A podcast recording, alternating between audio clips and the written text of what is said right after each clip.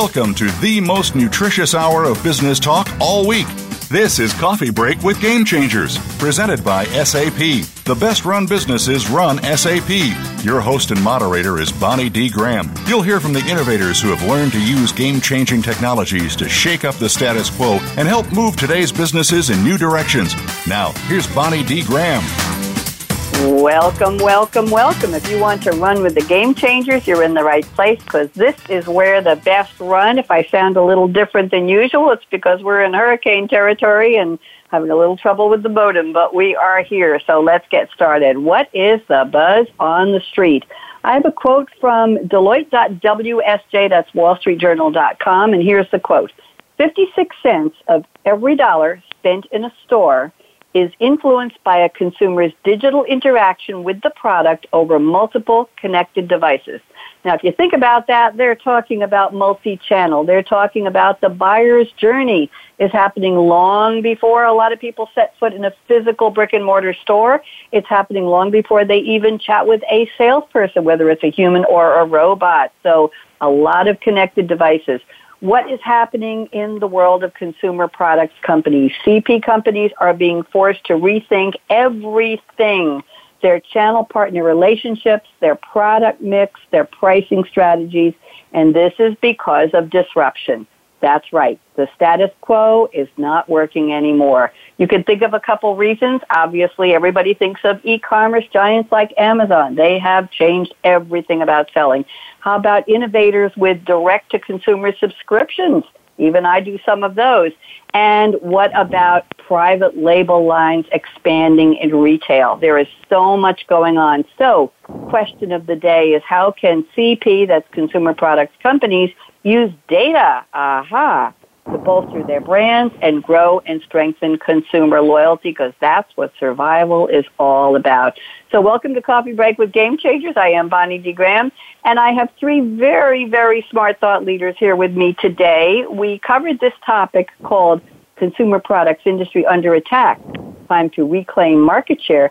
We covered this on our series called Changing the Game in Consumer Industries Radio in May earlier this year, 2018. So I'm happy, very happy, and privileged to welcome back three experts. We're going to be speaking in a moment to Jerry Wolfe, the founder and CEO of Vivanda, V-I-V-A-N-D-A, and he spells his last name W-O-L-F-E if you're looking for him.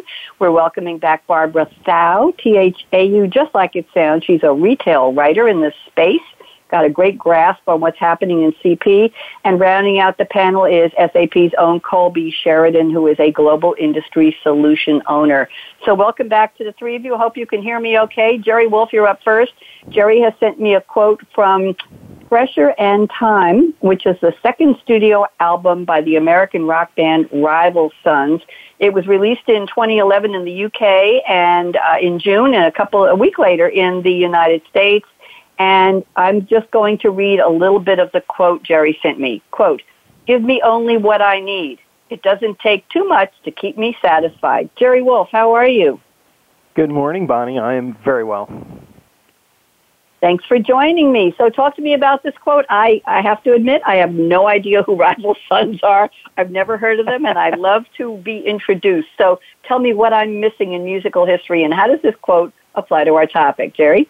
Well, R- Rival Sons is a is a fairly contemporary kind of uh, rock band, and the the uh, it's a, it's kind of a high energy, very they're they they can have a very intense sort of uh, focus to their music, and I and that translates this quote translates really well to what's going on in CP.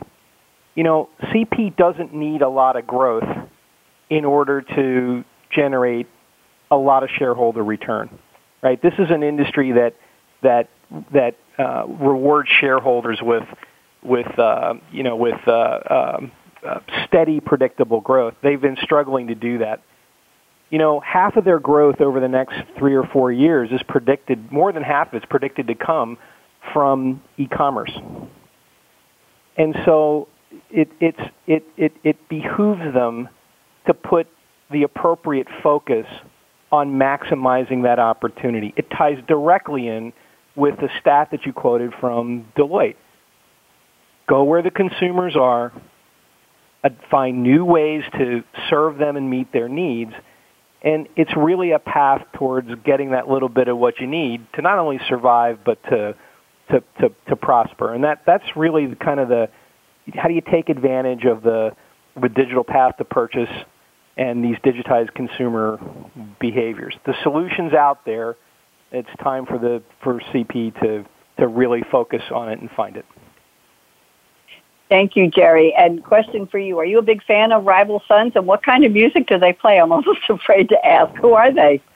Well, they're just a they're they're a rock band. They kind they remind you a little bit. They're a little bit of a throwback band to to Zeppelin, uh, just with okay. a, a contemporary sound. They have a lead singer who uh, who will remind you of Robert Plant. Okay, very, very interesting. And question for you Is anybody in CP hiding under a rock saying, nah, we don't need to change, it's okay, the customers will come back, we're cool? Is anybody not aware of or in denial about these changes? No, I don't think I don't think they're they're they're not they're not consciously in denial. I, I think the question is the intensity of the and the pace of response. Right? It's not that they don't get it but it's whether they have the the right weight on the actions to take advantage of it. Thank you very much. Good reality check. Pleasure to have you back, Jerry. We have a lot more coming from you during the show. And now let me move a little bit around the table to Ms. Barbara Thau, a retail writer. And Barbara sent us a very interesting quote from the actor Geoffrey Owens, and I didn't remember him, Barbara, and I looked him up. He played the role of Elvin Tibideaux on The Cosby Show from 1985 to 92. Uh, he, let's see, he uh, went to, oh my goodness, what a pedigree, as founder and artistic director of the Brooklyn Shakespeare Company. He's taught acting in Shakespeare at Columbia, at Yale, but he was out of work. He was out of a job. And if anybody doesn't remember, Elvin was the one who married one of the Cosby girls in the show. He was out of a job and he went to work at Trader Joe's and photos of him working in Trader Joe's were published in the Daily Mail newspaper, and people were job shaming him. And uh, Nicki Minaj offered him $25,000 as a donation to help him financially. I don't know whether he accepted or not. So here is the quote Barbara has selected, and she's going to relate it to CP for us. The quote from Geoffrey Owens is, What I hope continues to resonate is the idea that one job is not better than another. A certain job might pay more, might have better benefits, might look better on paper, but that essentially one kind of work isn't better than another kind of work, that we reevaluate the whole idea and start honoring the dignity of work and the dignity of the working person. Beautifully said. Barbara Thau, welcome back. How are you? I'm well, thank you. Good to be here. Thank you. Talk to me about this quote. I'm very intrigued. Related to us to for us to uh, CP. Yeah, I, you know, it, it's the relationship is maybe not so literal, but it's I think it's an important connection to be made. When this story broke, um, when he was job shamed, and somebody so rightly called it a non-controversy, uh, as opposed to a controversy, you know, uh, his right. his response and his he made the media rounds was the was incredibly thoughtful and and.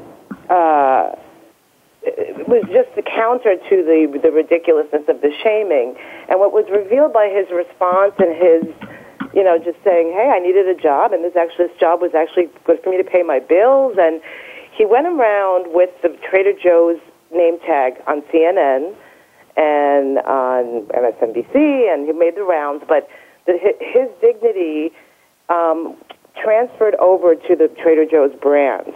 And what was interesting was that Trader Joe's has built this brand equity with consumers, and it was so aligned with his authenticity. And it was remarkable. And the goodwill that Trader Joe's, the grocery chain, if anybody doesn't know who Trader Joe's is mm-hmm. listening, the goodwill that, right. that Trader Joe's has engendered was, was kind of was, was sort of flowered in all the comments that the comment sections I was reading. Oh, I love Trader Joe's. This one, this he was the you know consumers and regular people were just espousing how wonderful this guy was and and and um his work ethic. And also in the comments was I love Trader Joe's. They're so friendly there. It was just an, ex- an example of authentic brand equity. And that's you know maybe it's not the most literal um relationships with CPG, but CPG brands do live at retail, and it's this this is sort of an intangible that is the combination of so many things: good product, service. Once again, that authenticity. So that's what that's why I thought it was important that that that was just an incredible example of of branding that was that was revealed via this this scenario. Thank you very much. Uh, very interesting about branding. I knew you would make that leap of faith for me, Barbara. I wasn't sure how, and I'm very intrigued. I trusted you were sending us an important quote, and uh, there are so many layers and levels to why that quote resonates with so many people. So thank you very much. Appreciate it. And now let's go to Colby Sheridan. And Colby at SAP has sent us a wonderful quote from Benjamin Franklin. I don't know if there's anybody on the planet who doesn't know Ben Franklin, but let me just do a little background on him, Colby. So bear with me. Ben Franklin, FRS, FRSE. I still didn't figure out what all those letters are. He lived, he was either born on January 17th, 1706 or January 6, 1705. I'm not sure if one was a baptism date and passed away in 1790. American polymath, one of the founding fathers of the U.S., a leading author, printer, political theorist, politician, Freemason, postmaster, scientist, inventor, humorist, civic activist, statesman, and diplomat. He earned the title of the first American. He was the first U.S. ambassador to France. He published the Pennsylvania Gazette at the age of 23 and Poor Richard's Almanac under the pseudonym Richard Saunders, and he became very wealthy. He also started what eventually became the University of Pennsylvania and a lot of inventions along the way. I think he started the first library and the first fire department. He was a busy guy. Colby, we think we're busy today, nothing like Ben Franklin, and he didn't even have the internet and cell phones, so what can I say? Here's the quote. Either write something worth reading or do something worth writing. Colby, how are you? I'm well, Bonnie. Good to hear your voice. Uh, stay safe. I grew up on the Gulf Coast, and so I have this mental image of you being the multitasker of the year, putting up plywood and uh, hosting a radio show. So our thoughts are with you. Um, but Thank uh, you. Go ahead. You know, this, uh, yeah, this this quote just kind of it spoke to me in a way. It's got you know, action written all over it. You know, it's a little more of a of a cerebral version of the one from Shawshank Redemption. You know, uh, get busy living or get busy dying. Um, right. So one of my you know, favorite movies, right? But um, you know, it, it the parallel that I, I guess I drew, and maybe it's a little bit tangential to our topic today, but it's it, you know the CP industry is under enormous change. You've already in your introduction used the term disruption. That's the right word. I mean, things mm-hmm. are completely being shaken up, and and so the quote is all about action to me. Um, and, and, it's either, you know, do something yourself uh, or, or keep sharpening the saw is kind of how I interpreted it. And actually contrasting to something that Jerry said, I, I had a conversation recently with a, a very large CP company um, and I, the visual of the the frog in the boiling water that was you know having the heat turned up gradually. They don't notice things getting hot came to mind. Yep. Um, there was a we were talking about a relatively major technological investment that that was on the table, and and they kind of refused to do it because you know like, you know what we're too busy doing other things right now, uh, and mm. or this change is too big for us to handle, and it just really spoke volumes to me about where the industry is now. The, I would totally definitely agree with Jerry. There's my vast majority of companies certainly understand the predicament that they're in with the sand shifting beneath their feet. Um, but there are still pockets of the industry that say, um, I'm going to keep doing what I'm doing uh, and go for incremental change because I think it's going to be good enough for me. Okay, very interesting. And this goes back to the question I think I asked Jerry this. Is there anybody who's hiding under a rock? And you just defined that, Colby. You just said maybe they have other things on their plate, other priorities perhaps misplaced on the priority list that they're going to do first and they're just going to be passed over. They're just going to be, or, or run over. Is it that dire, Colby? I, I think it is in many instances. Um, the, the trajectory of the consumer products industry is not a good one. Um, and so the, the major hmm. stalwarts are really starting to, they have to rethink um, how they do business today. And I, I love your exercise of looking for quotes that really speak to you. And, and one of the things that jumped out at me that was a little bit too business oriented, um, you know, came out of the the founder of 3G Capital. 3G Capital is one of the major VC firms that's behind all the change in the consumer products industry. They bought Kraft Heinz, they bought Burger King, they bought Budweiser and merged them into Anheuser-Busch. And so they are the very definition of disruption. Um, and the founder of 3G Capital said, you know, I quote, I've been living in this cozy world of old brands and big volumes. We bought brands that we thought could last forever. You could just focus on being very efficient. All of a sudden, we are the ones being disrupted. And I thought, wow, it's like the, the hunter becoming the hunted. I think that sums it up. I, re- I really do. Thank you very much, Colby. So let's go around the table and get to know a little bit about all of you. By the way, I've tried resetting my modem. I have power. We are nowhere near hurricane time here in Durham, and nothing is connecting. So we're going to continue doing this from my cell phone. I apologize for a perhaps a little choppy reception here, but I'm with you, kids. I'm with you. So let's go back around the table to Jerry Wolfe. Jerry, A couple of questions. Number one, where are you today? Number two, what's your favorite beverage, your favorite drink in the whole world that powers you to be Jerry Wolfe? And I think you're, uh, I'm looking at your Twitter handle here. It's J Wolfman60. So you're the Wolfman. You must be very powerful. And what is new with you and Vivanda? Go ahead, Jerry.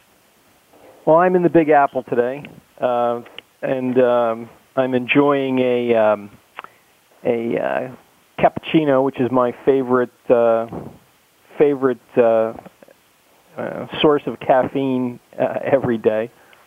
I was treated to a giant blow up rat for some bizarre reason outside of where I got my cappuccino this morning, so I'm not sure exactly what's going on with that, but there you go. And uh, and what's new with me and and uh, Vivanda? You know, our our business is all about providing um, the CP ecosystem with with the the capability. We digitize taste, and that's all about helping the ecosystem mm-hmm. to be able to to understand in a very personal way consumer preference and put that to work in terms of their their growth strategies. Um, you know, and, and, and you know the big the premise here is that taste drives choice. It's the number one it's the number one factor in in influencing consumer choice. And you know, you talked about it with all of the the the with the amount of influence, digital influence in consumer purchases in the CP space. Um, you know, we what what we're doing is really at the center of that in terms of of providing uh, you know new tools in the toolkit to to grow uh, food and beverage, and that's what we're up to. Thank you. And, and, Jerry, you can't get away with just saying we digitize taste. What does that mean to somebody who doesn't understand how those two words go together? I know it's not an oxymoron, but in, in lay terms, how do you digitize taste? Right. Well, we, we, we can understand very quickly from digital interactions or uh, shopping history what a person or a household uh, is likely to prefer in terms of taste profile of food and beverage, recipes they might like, consumer products that they might like.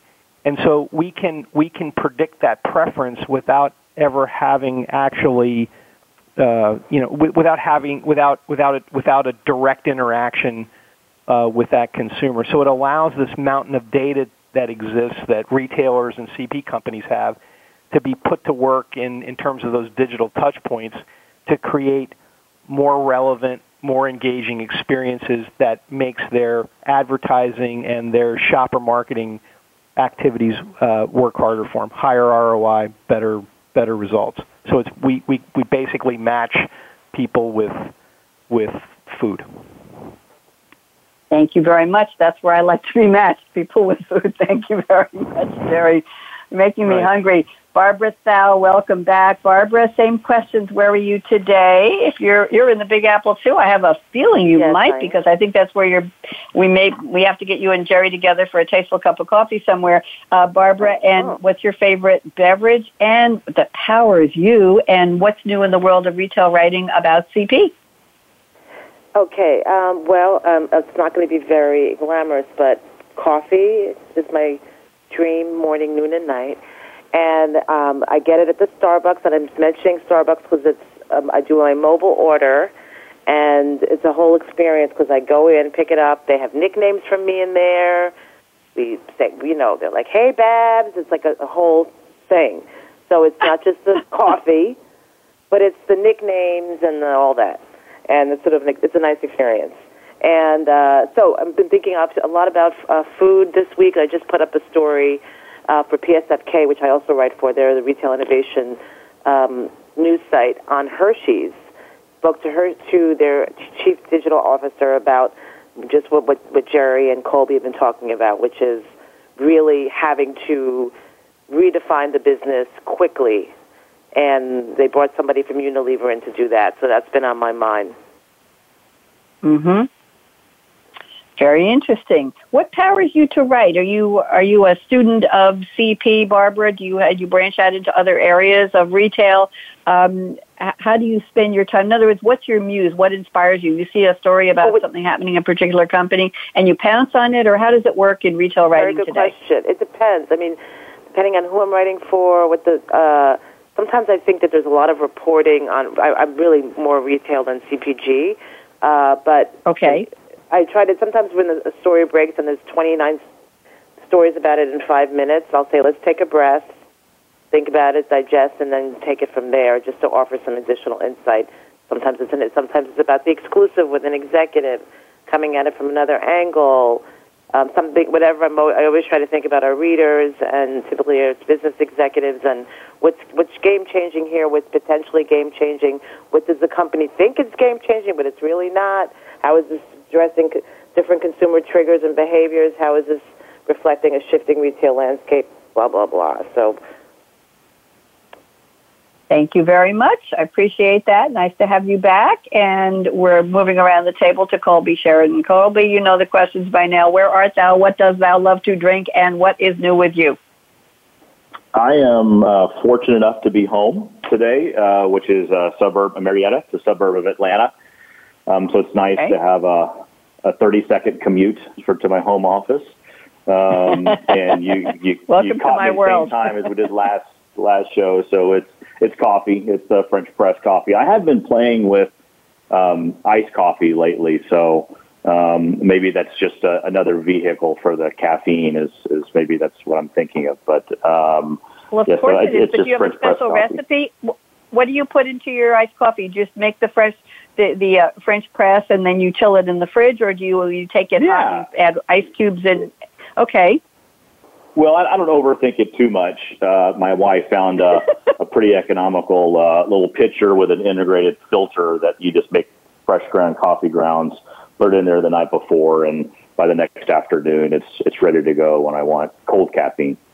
Um, so, I, so I've been enjoying that. Do you add any sweetener to it?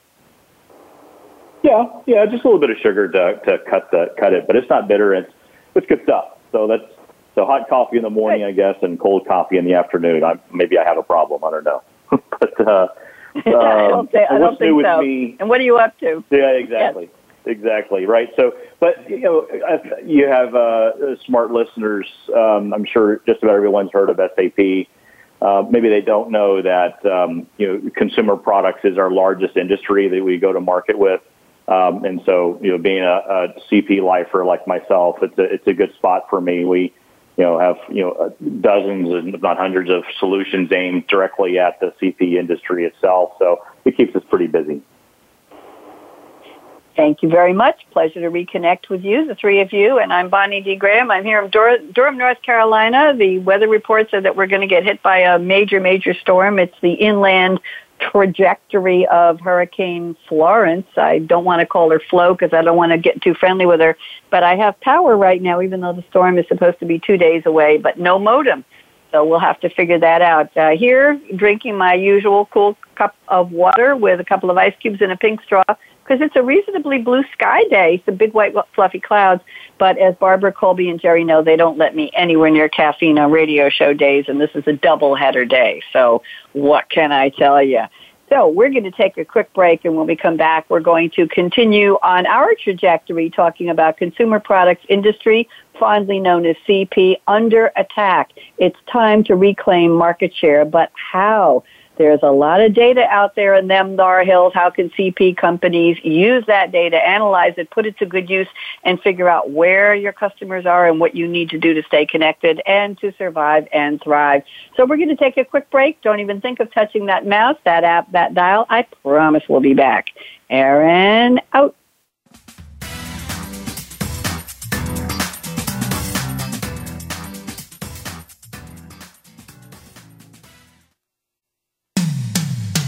When it comes to business, you'll find the experts here. Voice America Business Network.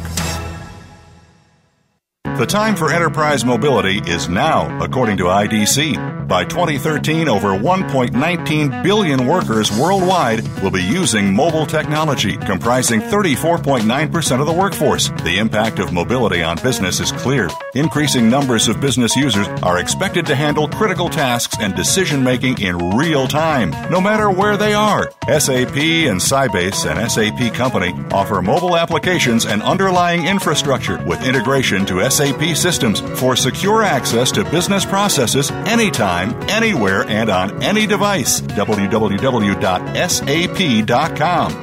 Follow the Voice America Talk Radio Network on Twitter. We're at Voice America TRN. You'll get the latest fix on what's happening with our shows, this week's featured guests, and general happenings that you should know about at the Voice America Talk Radio Network. Now you don't have to miss anything when you're away from your home or office. Just go to twitter.com forward slash Voice America TRN or follow along with us at Voice America TRN, the Voice America Talk Radio Network. We're on the cutting edge of social media. Can you keep up? We're making it easier to listen to the Voice America Talk Radio Network wherever you go. In addition to listening live, you can check out information about your favorite talk show hosts, discover new talk show personalities, add shows to your list of favorites, and listen to all of our show archives on demand. All from your iOS, Amazon Kindle, or Android device. Download it from the Apple App Store, Amazon, or Google Play, and get ready to tune in. The Voice America mobile app, powered by AirKast.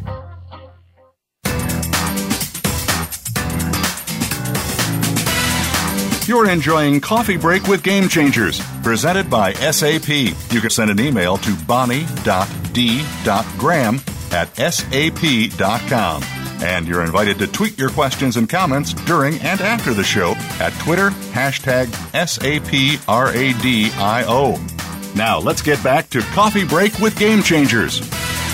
Yes, indeed. You have your coffee break, and now it's time to get back. We're speaking today with Jerry Wolfe at Vivanda, Barbara Thau, a retail writer who also covers part of the CP, consumer products industry, and Colby Sheridan at SAP. And I'm still Bonnie D. Graham, coming to you from Durham, North Carolina. What can I say? Jerry Wolfe is going to start our roundtable, and here's where Jerry wants to start. Jerry, I'll read a little bit, and then you'll run with it. Then we'll invite Barbara and Colby in to comment. You say influencing choice is the name of the game, and the world has changed. They can no longer rely on mass media delivering awareness of brands and a hot price at the shelf to catch the attention of a shopper wandering up and down the aisles of a grocery store to close the deal with the consumer. All I can say is boo hoo. Jerry, talk to us more, please. Yeah, you know, it's all about now. It's it, with all the with all of the influence, the online influences. The name of the game is really about getting on the list consumers shop with the list and and and there's there's just far less you know navigating up and down all the aisles. And, and where a lot of consumer products or merchandise is in the middle of the store they're just not getting the foot traffic that they used to. So the name of the game is you got to get you got to get on the list before the store. So you you have to think about the, the CPs have to think about a shift in tactics uh, away from mass awareness to to collecting and leveraging uh, uh, data from their digital touchpoints with consumers to not only to make them aware, but to also engage them and activate them, meaning compelling reasons to get on the list. And it's got to be more than price. It's got to be about solutions. And so what it's doing is it's shifting the dynamic and the, the kind of the blur between what was traditionally brand marketing and shopper marketing. And and so from a capability standpoint, um, you know, new new capabilities have to be developed. That's a blur between brand and, and shopper marketing. That's very focused on pre-store, pre-trip uh, activation, and and the you know kind of the, the the key to that is that consumers expect and want personalization. And, and so and so mining that data to to understand how to bring relevant messaging, relevant solutions to consumers to activate them. That, that that's really where the game, where where the winners right now, uh, the emergent winners, where where they're where they're focused. They're breaking down these historical silos that that align very much to you know the experience that Colby described in terms of a recent CP interaction. They just they really have to do things differently and do it at scale. And I, I think that's you know that's kind of where a, a, a critical a, a critical um, uh, change has got to has has got to come about. Thank you very much, Jerry. Great start to our roundtable formal part of the show. Barbara Thau, love to get your thoughts on what Jerry just shared. Agree or disagree, Barbara? Uh, well, completely agree, and it's so funny because that that particular phrase, "getting on the list," not to go back to Hershey's, but I think that they're a really good example.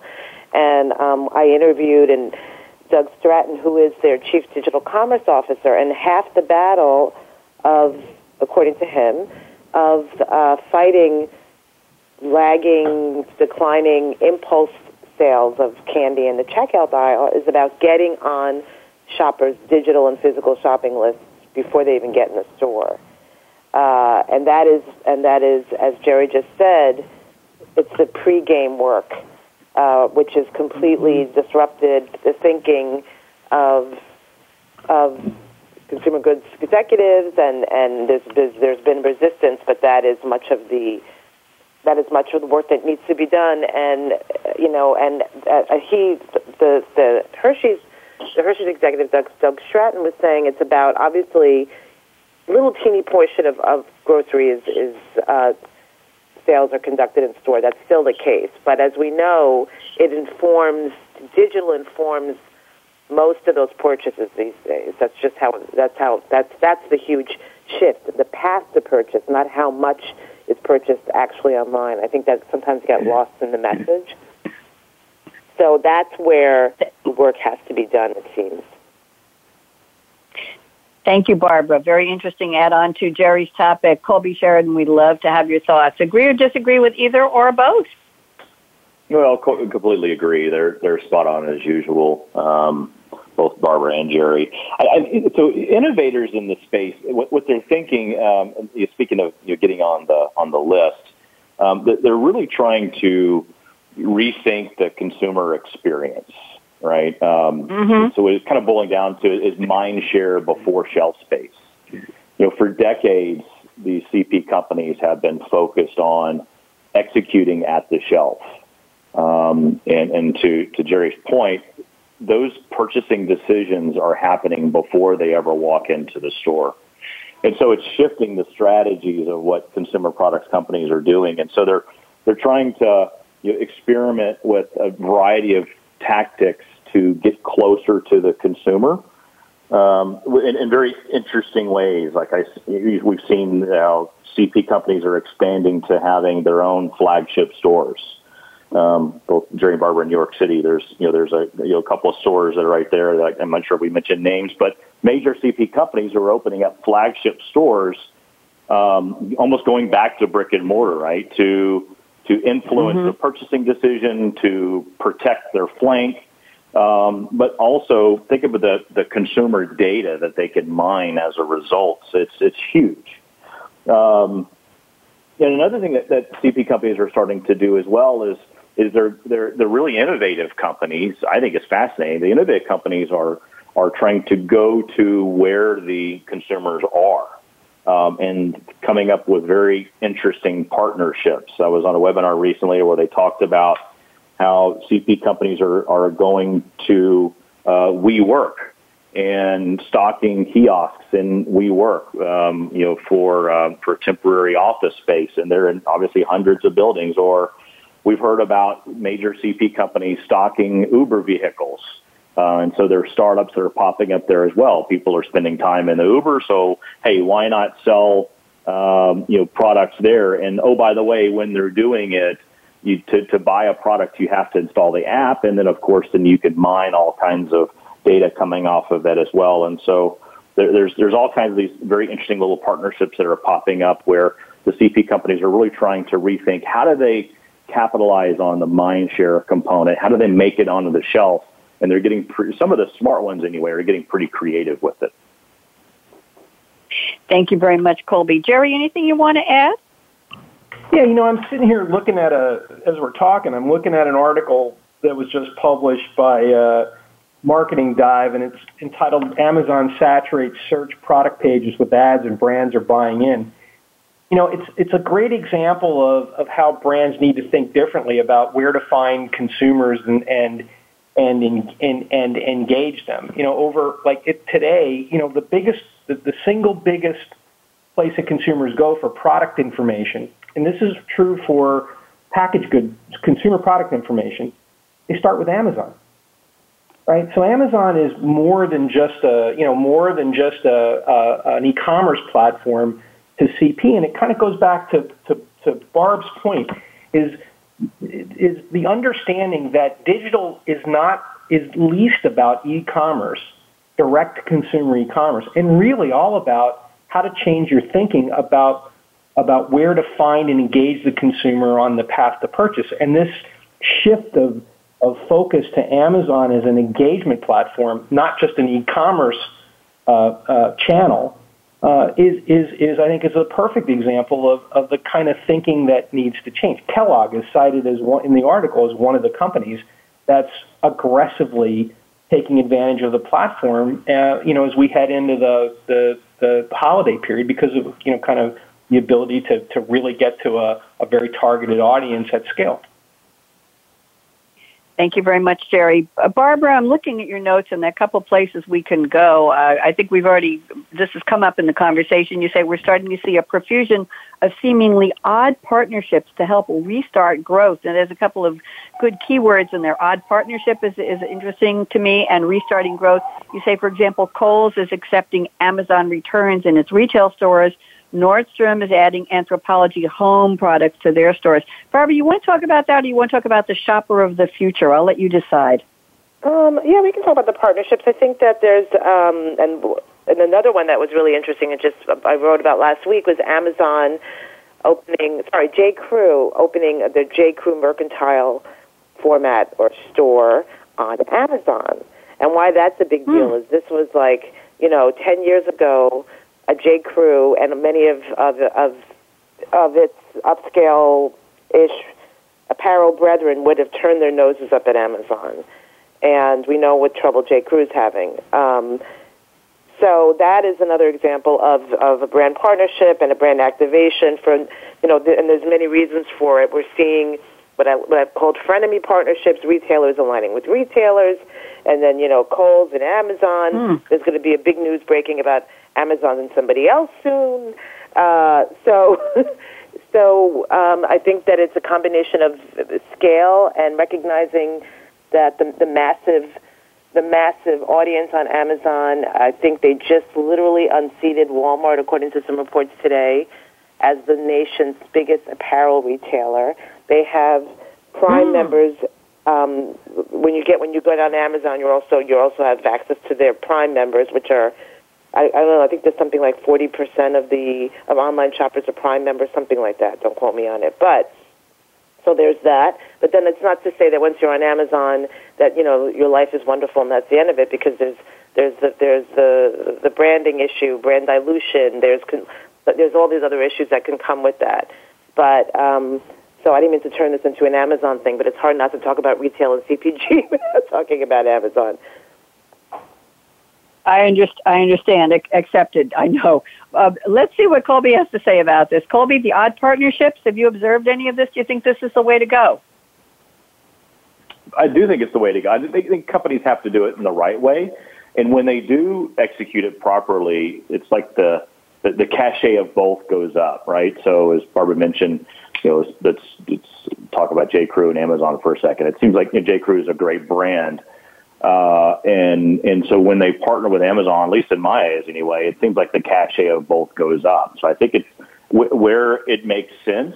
I think it can really work. And I mentioned uh, you know a couple of the others in my uh, previous uh, comment about WeWork and cargo, but we're also seeing things like I was on a flight the other day, and Air, American Airlines was advertising um, Casper uh, bedding, and Casper has this innovative um, uh, persona, and, and so when when they do do these partnerships again and, and execute them effectively, I think it's great for both parties.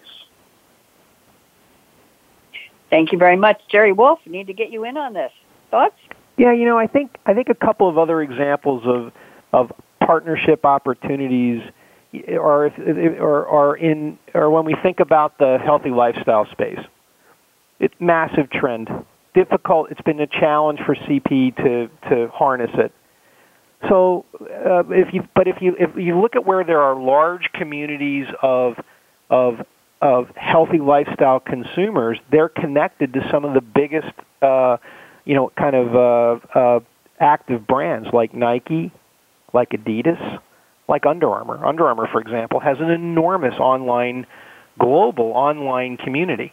There are opportunities for partnerships with those with those firms that link together fitness and food, right? And so I, I think mm-hmm. figuring out how to make those kinds of strategic opportunities work to engage consumers in context, perfect examples of where some out of the box thinking is uh, long overdue in terms of bringing solutions to consumers uh, in a in a context that's that's uh, uh, relevant to them. Thank you very much. Barbara, I'm going to move on to a topic here in Colby's list rather than coming back to you to wrap that one up. I think we've covered it. Uh, Colby, you say CPE companies are understanding that traditional manners of innovation are unsustainable. Many are relying on the usual, acquiring smaller, nimbler, nimbler brands, incubating completely new brands that appear fresh and new and differentiated. So when it, it almost seems to me, Colby, like an, an oxymoron to say traditional innovation because innovation is not supposed to be traditional. But what you're talking about is the, the science or the art of innovating. You're saying there are ways we've always always done it. So we need to innovate innovation in CP? Colby, talk to me. Yeah, yeah, no, great question. Um, CP companies are, are looking to um, to innovate in a variety of different ways. Um, there, they, there's a lot of smaller, nimbler upstarts um, that are coming into the industry and challenging their their share. Um, speed is the new big. Uh, and so CP companies are trying to respond from a variety of ways. They're either innovating themselves, so maybe creating a separate uh, brand uh, within the organization and giving them a little more flexibility to do things in a fresh and novel approach. Um, they're looking to uh, through M&A to purchase their way into innovation. Um, we saw you know, a week or two ago how um, one major beverage company purchased uh, a coffee chain in the UK for a lot of money, or um, you know another you know, Blue Bottle getting purchased as well by Nestle. So we, we see that um, you know, companies are either trying to innovate themselves um, with you know again with you know, maybe a protected brand but off to the side. Uh, made to look and appear creative and holistic uh, and modern and fresh, uh, or purchasing uh, you know smaller upstarts um, and, uh, and and getting the the share of voice and the share of mind from these consumers themselves. So innovation is, is one of those things that's getting disrupted and, and starting to, you know, again, to, to be shaken up interesting. The idea of shaking up and disrupting innovation to me is, is, just, it's a great concept. It's just something we don't often talk about. Let's quickly go right. around the table. Jerry, agree or disagree with what Colby said? Then we'll go to Barbara and then everybody get ready for your predictions because we're almost at that part of the show. So, Jerry, what do you think? Time to disrupt innovation for CP? Yeah, it, it absolutely is. I mean, I think I think Colby's on it in terms of in terms of the forces at play. I, I think there are some stark reminders of the risk um, Campbell Soup is about to be broken into pieces, and and they've acknowledged that they that they were not successful at integrating both Bolthouse Farms as as a, a substantial acquisition. I, I think it's a it's a it's a it's a very important lesson for the industry that just buying these innovative businesses does not mean that you're going to be successful with them. I think there's a huge challenge taking mm-hmm. taking kind of legacy approach and operating model and adapting it to some of these acquisitions that are being done to stimulate growth and move the business into into new space. It's it, the the power of uh, the incumbent, if you will, in these in these CP companies is extraordinarily uh, powerful. So I, I, I think that Col- what Colby's saying is is absolutely right on in terms of levers to pull. I think Campbell's a stark reminder of the challenges of, uh, associated with it and the risks.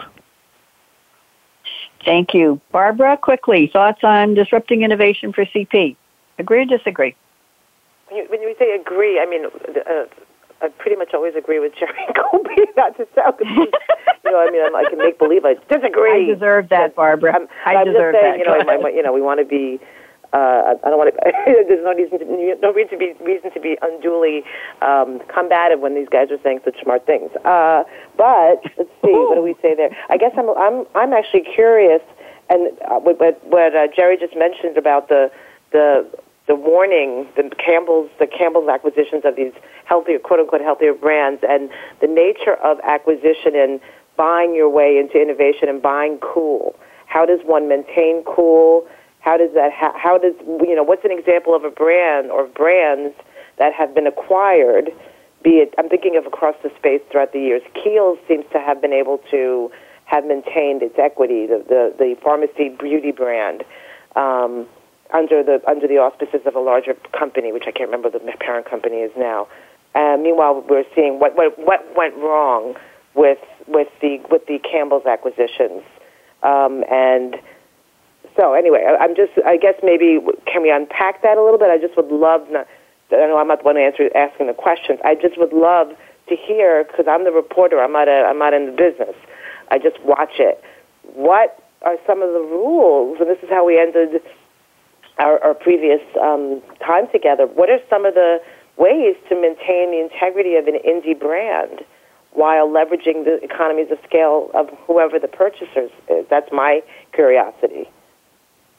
Good, good question, Barbara. We're into our predictions round right now, and I've got 60 seconds for each of you. That's all we've got. So, Barbara, since you brought up this this uh, you posed a great question, and we might have to come back for part three. Uh, I think we're booked up until we'll start booking for January. So if the three of you would love to come back, which I think you would, I'll send you an invitation. But Barbara, prediction: what's going to happen in the CP space with all of these multi-channel customers, consumers fighting for being on the list for shelf space, for disrupting and innovating innovation? Barbara, 60 seconds. What's your prediction? Jerry, get ready, and then Colby. Barbara, go ahead uh, more partnerships, uh, more pre-game um, strategizing, uh, and the sh- more marketing and merchandising is moved to like like the, uh, Jerry and Colby said before it ever gets to the store, and that's and, and the energy being put there by brands and retailers.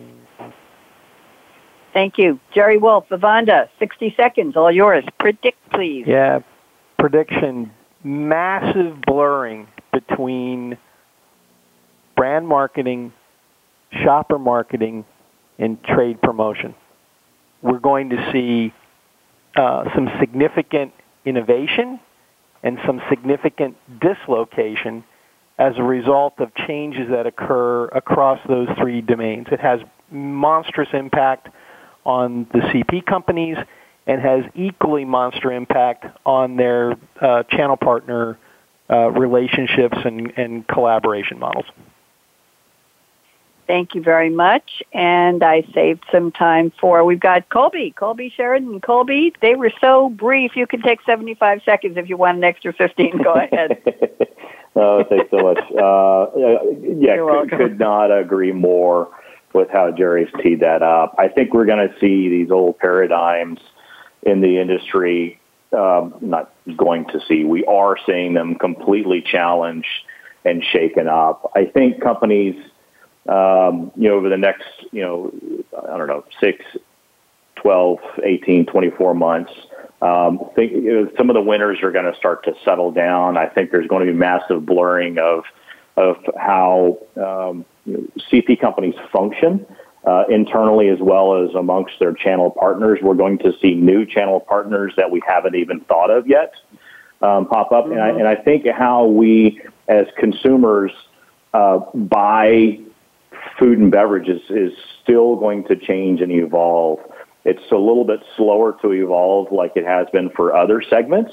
Um, it seems like, uh, you know, if I speak for myself, it's a lot, you know, I'm more comfortable buying a pair of, you know, running shoes online than I am having someone pick my bananas for me as just as a example plucked out of space. so, so I think, I think, I think as we, as, as we as consumers evolve and get more comfortable with buying uh, our groceries online, um, so too are the CP companies going to get their formulas down, and they're start going to start figuring out how to properly um, target consumers with the right offers um, at the right time, so they don't come off as creepy. Colby, I, I think there's a title for a radio show in there. You can pick my running shoes, but not my bananas for me. just the way you said it, I, I think maybe that'll be the title of part three when the three of you come back. I want to thank the three of you so much for doing this. I'm sorry I wasn't on a clearer connection, but hey, we do what we can when the weather impacts us. I have to find out if spectrum is down. I can't even send text messages to my neighbors, so I think the, the system is down. Glad I still have a cell phone with power. So we've been talking with Jerry Wolfe at Vivanda, Barbara Thau, retail writer, and dabbles in CP as well and Colby Sheridan at SAP. I'm Bonnie D. Graham. Shout out, of course, to Aaron, our engineer extraordinaire at World Talk Radio. We'll be back 2 p.m. this afternoon with Changing the Game with HR right here on the Business Channel. So here's my call to action. Fasten your seatbelt. What in the world are you waiting for? Go out and be a game changer today, just like Jerry Wolfe, just like Barbara Thau, just like Colby Sheridan. Have a great day and be safe if you're in the eye of the storm. Bye bye. Thanks again for tuning in to Coffee Break with Game Changers, presented by SAP. The best run businesses run SAP. To keep the coffee break conversation going, tweet your questions and comments to Twitter, hashtag pound sign SAP RADIO. Please join your host, Bonnie D. Graham, again next Wednesday morning at 8 a.m. Pacific Time, 11 a.m. Eastern Time on the Voice America Business Channel. Have a great week.